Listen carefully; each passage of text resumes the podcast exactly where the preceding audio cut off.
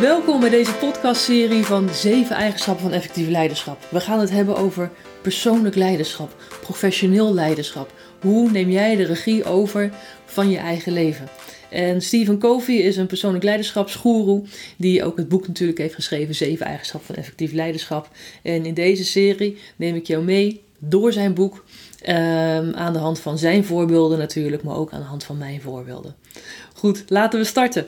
Want het boek Zeven eigenschappen van effectief leiderschap, die begint eigenlijk met het eerste deel wat gaat over paradigma's en principes. En wat zijn dat nou? Nou, paradigma's is eigenlijk het wereldbeeld dat je hebt. Jouw overtuiging van hoe je de wereld ziet. En zoals je in het plaatje kan zien, je ziet hetzelfde figuurtje op de grond. Twee personen kijken er tegenaan, maar de ene ziet een 6 en de ander ziet een 9. En dat is het feit van we hebben allemaal situaties komen we tegen in ons eigen leven waar jij een bepaalde gedachte over hebt en een bepaalde mening over hebt gevormd.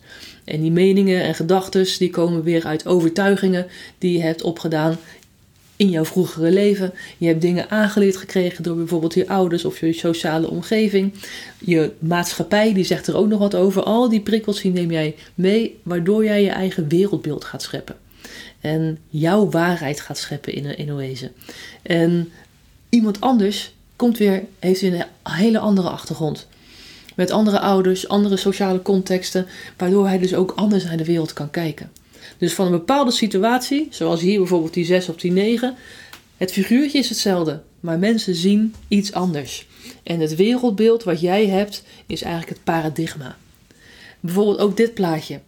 Hetzelfde plaatje, maar twee of twee verschillende perspectieven gepakt. Eén persoon die zit al jaren op zo'n onbewoond eiland en die denkt eindelijk: Oh, ik zie een boot, ik kan er vanaf. En die ander die in die boot zit, die denkt: Die zit al heel lang te dobberen en te dobberen en te varen en te varen en hij ziet maar helemaal niks en die ziet opeens een land. En die denkt: Ja, ik heb eindelijk land. Zelfde situatie, een persoon op een eiland en een persoon in een boot, maar twee hele andere inzichten, twee hele andere perspectieven. Um, jouw eigen wereldbeeld, hoe ziet die eruit? En, en, en, en kijk eens naar deze plaatjes. Wat zie je eerst? Ik kan bijvoorbeeld zeggen dat dat echt een blauw vierkant is. Daar ben ik van overtuigd. Dus een blauw vierkant. Jullie zullen waarschijnlijk een rode cirkel zien, wat het natuurlijk ook is. Maar je bent zo geconditioneerd dat het een rode cirkel is. De kleur rood heb jij een naam gegeven, of die kleur heb jij een naam gegeven, als rood. Dat plaatje ernaast van Sigmund Freud bijvoorbeeld. Wat zie je als eerste? Zie jij eerst de man of zie jij eerst de wulpse vrouw die daar ligt? En het andere plaatje. Zie jij een oude vrouw of jonge vrouw? Wat jij als eerste ziet, komt eigenlijk door het feit van hoe jij dingen hebt aangeleerd en hoe jij naar de wereld kijkt. Welke, er zit ook een, een, een stukje bij van Ehm, welke, welke dingen of welke vormen bij jou eerder naar boven komen dan anderen.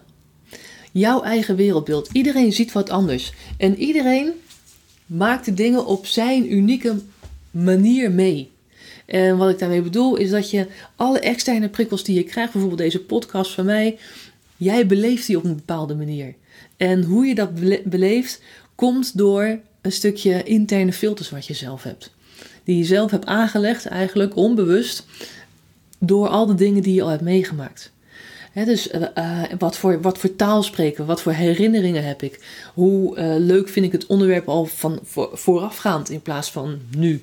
Het heeft allemaal te maken met, met hoe jij de wereld interpreteert. Dilemma's. Waar we bijvoorbeeld in ons leven tegenaan lopen. Op een gegeven moment kan je zo denken van... Ah, is dit serieus alles? Ik ga, ik ga naar school, ik ga naar mijn werk, ik ga s'avonds eten, s ochtends sta ik op. Is dit nou echt alles? Haal ik wel het beste uit mijn leven eruit? En, en misschien heb je soms ook wel eens het gevoel dat gewoon echt niks jou lukt. En, en je probeert het, je probeert het, je probeert het, maar niks gaat zoals jij dat wil. En dat kan enorm frustrerend zijn. En ga je dan de schuld leggen bij iemand anders of bij jezelf? En misschien heb je ook wel situaties meegemaakt waarin echt de mensen, nou voor jouw gevoel, tegen jou keerden. Dat ze dingen aan het doen waren waarvan je dacht van... Hallo, waarom doen jullie zo? Dat is toch echt helemaal niet aardig of niet prettig of niet gezellig of nou ja, what whatever. Kunnen ze zelf niet nadenken. Dat is misschien ook nog wel een hele mooie. Een paradigma is een zienswijze of model bedoeld wat van toepassing is op een bepaald deel van de werkelijkheid. Jouw werkelijkheid. En als jij in zo'n situatie zit van is dit alles? Dan zie jij jouw stukje van de wereld. Dan zie, jou, zie jij voor je, om je heen, je voelt je zo van is dit alles? Maar de wereld is veel groter.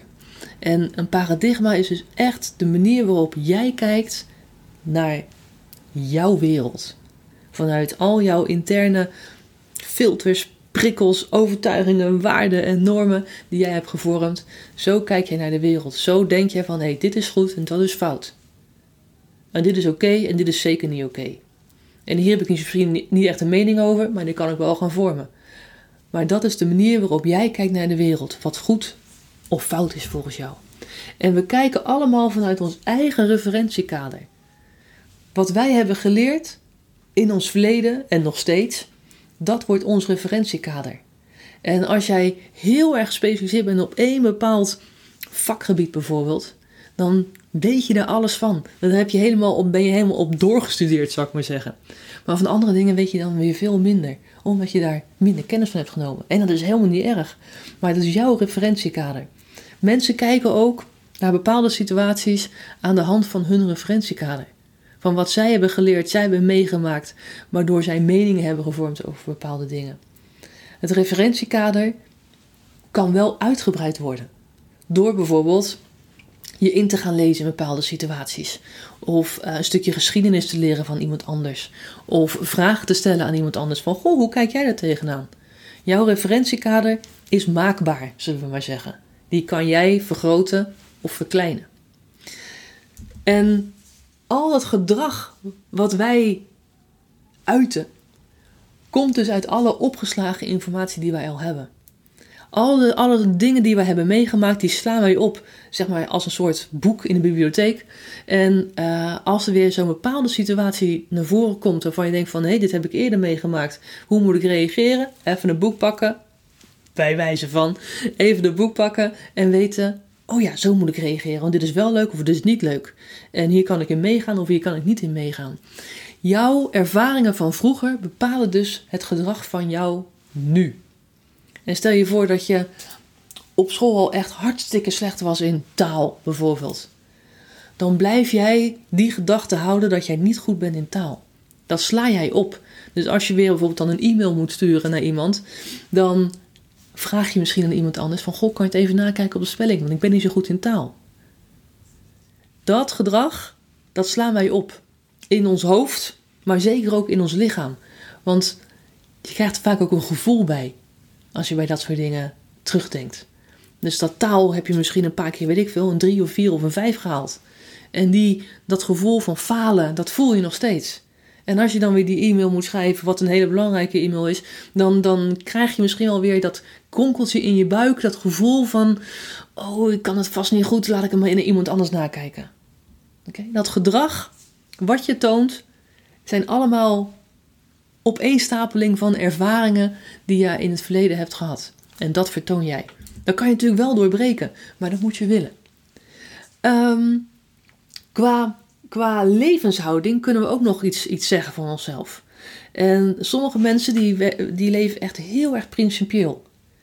Volgens hun waarden en normen gaan zij deze wereld tegemoet.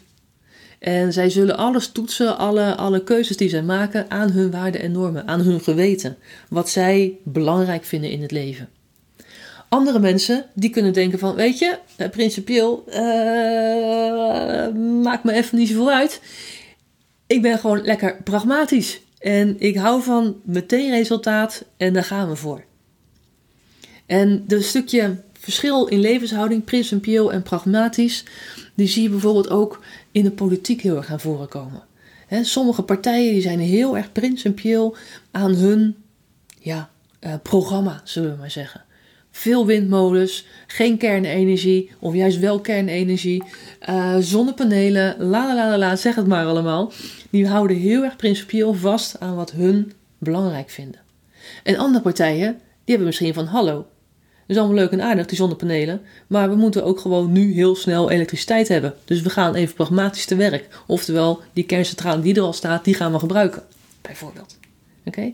Principieel, echt volgens jouw geweten en, en je waarden en je normen en pragmatisch. Veel meer resultaatgericht op de korte termijn doelstelling ook. En soms heb je, als je bezig gaat zijn met jouw overtuigingen en jouw waarden en je normen en de kijk op jouw wereld, dan heb je op een gegeven moment zoiets van: hé, hey, dat snapte ik eerst niet, maar nu wel. Het kwartje valt. En soms, als je dan bijvoorbeeld gaat vragen stellen aan iemand anders die op een hele andere manier kijkt naar een bepaalde issue, dan ga je die beter begrijpen. Waardoor je je eigen referentiekader weer opschaalt, zal ik maar zeggen, opgroot en zie je ook andere mogelijkheden. En stel je voor, je had heel veel moeite met bedrijfseconomie. En je ging die sommen maken en die sommen maken en die sommen maken. En op een gegeven moment had je het. Begreep je het? Jack, dan is blij. Van stuk falen van ik kan het niet, naar hé, hey, het is me wel gelukt. En dan valt dat kwartje en dan zie je de dingen anders en dan krijg je er ook inzicht in. Zo'n paradigmaverschuiving kan wel negatief of positief uitvallen. En wat er in ieder geval gebeurt, is dat je de wereld om je heen anders gaat zien. En dat stukje paradigmaverschuiving, dan kan je ook wel eens meemaken zelf van een aha-erlevenis, bijvoorbeeld. iets wat je eerst nog niet kon, of waar je echt heel erg negatief of positief over dacht, dat wordt omgeturnd naar iets wat je opeens wel kan, of wel of niet leuk vindt. Dat is een paradigmaverschuiving. Jouw wereldbeeld verandert iets. En sorry voor de foto. Ik sta er een beetje gek op misschien. Maar een persoonlijk aha-momentje was toen ik opeens um, video's wilde opnemen. En dat wilde ik vooral doen met zo'n greenscreen achter me, waar dan de presentatie heel mooi in kon. Maar ik kon helemaal niks. En ik moest dus zelf onderzoeken van, hey, hoe ga ik dat opnemen? Hoe ga ik dat doen? Uh, qua groen scherm, gewoon naar de action gegaan een groot canvas gekocht en uh, groen lopen verven, bijvoorbeeld. Uh, maar er moet ook een softwareprogramma bij. Dus ik zoek op internet, ben ik bij OBS uitgekomen. Maar op een gegeven moment ga je de lol in krijgen. En dan denk je van, oh, hey, video's opnemen met een greenscreen. Kon ik nog niet, nu wel. Hmm, beter. Aha-erlevenis. En een paradigmaverschuiving van A, ik kan het niet. B, ik kan het wel. A, ik vond het echt heel moeilijk en heel vervelend. Waarom doe ik dit? Hoezo dan? Tot op een gegeven moment dat het lukte en ik er lol in kreeg. Paradigmaverschuiving. Paradigma's zijn een lens waardoor we naar de wereld kijken. En een paradigmaverschuiving, plotseling of geleidelijk, dat kan allebei, is de belangrijkste kracht achter een radicale verandering. Als jij jezelf steeds inpraat dat jij niet goed in rekenen bent, dat jij niet gezellig bent, dat jij um, niet in de groep past, dan ga je daar naar leven. Dat sla jij op en jouw bewuste stem die je tegen je praat, die wordt alleen maar luider en je onbewuste gaat er ook nog naar luisteren. Dus als je weer op een andere situatie terechtkomt waar je een groep ziet staan waar je naartoe moet, dan heb je al zoiets van: ah, ik pas er toch niet bij. Laat maar. Maar als je dat proces aangaat van, goh, misschien kan ik het wel proberen. En heb ik serieus bewijs dat die mensen mij niet leuk vinden. En je gaat dat testen. Dan ga je heel langzaam dat proces in van een geleidelijke paradigmaverschuiving. Maar dat kan heel plotseling zijn. Je kan iets meemaken wat zo traumatisch is, zo heftig is, dat je meteen ergens heel anders over denkt en voelt. Of het kan een heel proces zijn. Waarin je heel langzaam met je overtuigingen aan de slag gaat van hé, hey, weet je, ik mag wel zijn bijvoorbeeld. Of ik kan dit wel. En principiële paradigma's zijn gebaseerd op het idee dat effectief menselijk gedrag geleid wordt door principes die net zo fundamenteel zijn als bijvoorbeeld de wet van de zwaartekracht. Principiële paradigma's die gaan over jouw zijn, over hoe jij bent, wat jij belangrijk vindt in dit leven. Dat gaat niet over quick fixes van hé, ik moet nu even snel dat halen of dat doen. Of nou ja, laat ik maar in de stroom meegaan, want dan gaat het allemaal lekker soepel. Nee, het gaat over het feit dat jij doet wat bij jou past. En zo'n principieel paradigma is dus echt gebaseerd op jouw fundament. Over hoe jij denkt en voelt over de wereld en wat goed is. Volgens jouw waarden, normen en geweten. Als je kijkt naar het groeien bij jezelf, dan kan je, dat, kan je, kan je, kan je denken van oké, groeien, groeien. Dat deed ik misschien op school. Maar later blijf je ook groeien. Want je moet steeds weer bijblijven, bijvoorbeeld in je werk. Of je leert van de andere mensen om je heen. Of je komt in relaties terecht die niet goed gaan, waar je weer uit moet komen. En dat is ook een soort veranderingsproces. Slapend rijk worden, dat gaat het niet worden. Um, maar het proces is belangrijk. Het proces van hoe je anders tegen de dingen aan gaat kijken. En die gaan altijd gepaard met een stuk tegenslagen en teleurstellingen. Zo jammer, maar daardoor leer je wel. En daardoor word je ook zelf sterker. En als je kijkt naar de principes van groei en verandering, dan ga je eigenlijk vanuit een stukje onbewust onbekwaam werken aan het feit dat je beter wil worden. En dat je een eerste stap gaat zetten naar iets leren. En nee, dat doen we echt niet alleen maar op school. Dat doen we ook zeker buitenschool en ver na school. Want je blijft van jezelf leren. Omdat je tegen dingen aanloopt waar je van... Ah, kak, dat is niet handig. Dat moet ik anders gaan doen. Hoe ga ik dat dan anders doen? Dus wees ook creatief in je groeimindset.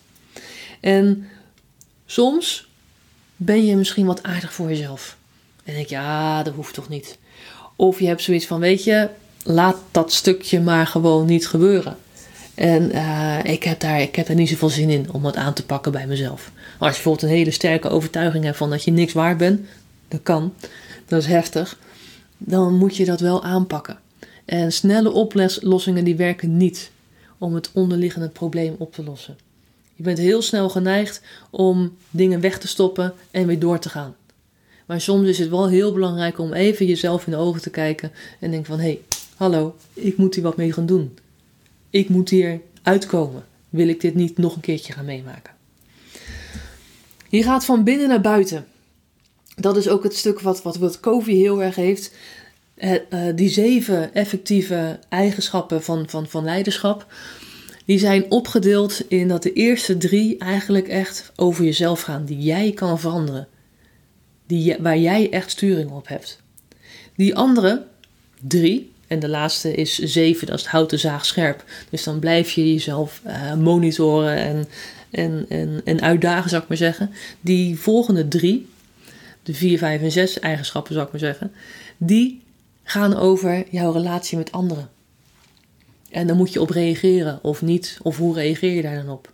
Maar die eerste drie gaat ervan uit dat jij echt de leider bent in jouw leven. Dat jij de regie neemt over jouw leven.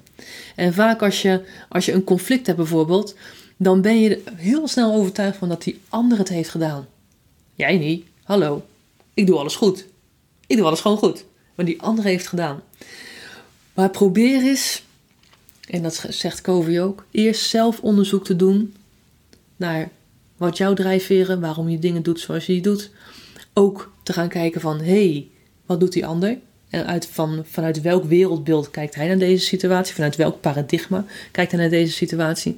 Om vervolgens te kijken van, hé, hey, heb ik nou wel echt gelijk? Of moeten we misschien nog een keer in gesprek gaan over dit conflict? Je gaat dus van binnen naar buiten. En dit zijn die zeven eigenschappen van onze koffie. En die eerste drie, die gaan er dus echt over, over overwinningen op jezelf. En die eerste is wees proactief. Je kan lekker gaan afwachten en in je stoel gaan hangen, maar dan gebeurt er helemaal niks. Wees proactief als je, als je de dingen wil gaan bereiken. De tweede is begin met het einde voor ogen. En dat betekent dat je, als je weet waar je naartoe gaat, als je weet wat jouw doel is, hoe jij wil dat mensen jou zien bijvoorbeeld, of welke carrière stap je wil maken, dan ga je daar ook voor. En dan blijf je op je eigen pad.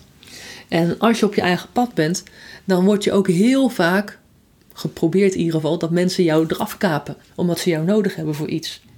En dan zetten ze jou op een dwaalspoor. Maar vandaar dat je ook echt moet focussen, hey, wat zijn de belangrijke dingen voor mij? Zoals ik op mijn pad blijf en dat ik mijn doel ga behalen. Wat is belangrijk voor mij? Belangrijke zaken eerst, komt daarbij eigenschap 3 naar voren. Vervolgens ga je kijken naar de omgeving waar jij in, in, in, in, in floreert, in bezig bent. En dan ga je kijken op overwinningen met je omgeving. En eigenschap 4 is een hele mooie. Denk win-win. Denk niet in die competitiedrang van jij bent slecht en ik ben goed.